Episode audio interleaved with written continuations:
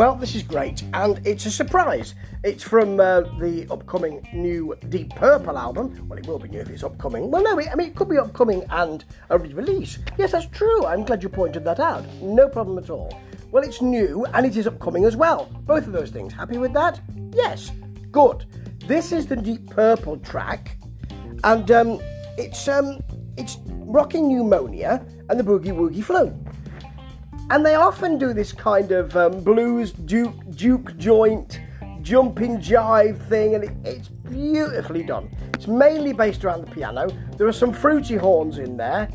There's a massive piano solo, and you know you've got a basic sort of dee dee blues club thing going on, which is really nice. Huge Don Airey piano solo, ending with ding ding ding ding ding. You know, I mean. It's lovely to see that, followed by a really nice laid-back Morse guitar solo. Gillan's really singing in a very likeable way, beautifully done. The video is just as good.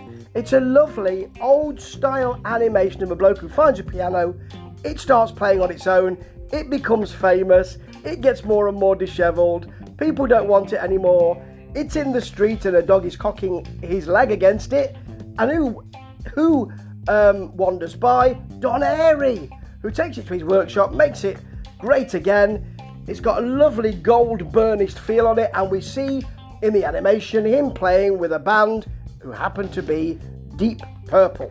You just see bits and bobs of them in a huge stadium. Really nice. This is a great piece of work.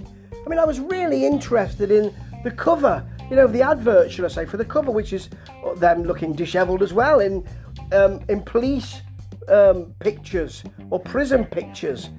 This has whetted my appetite even further. Yes, whetted. I think that's right. Appetite well and truly whet.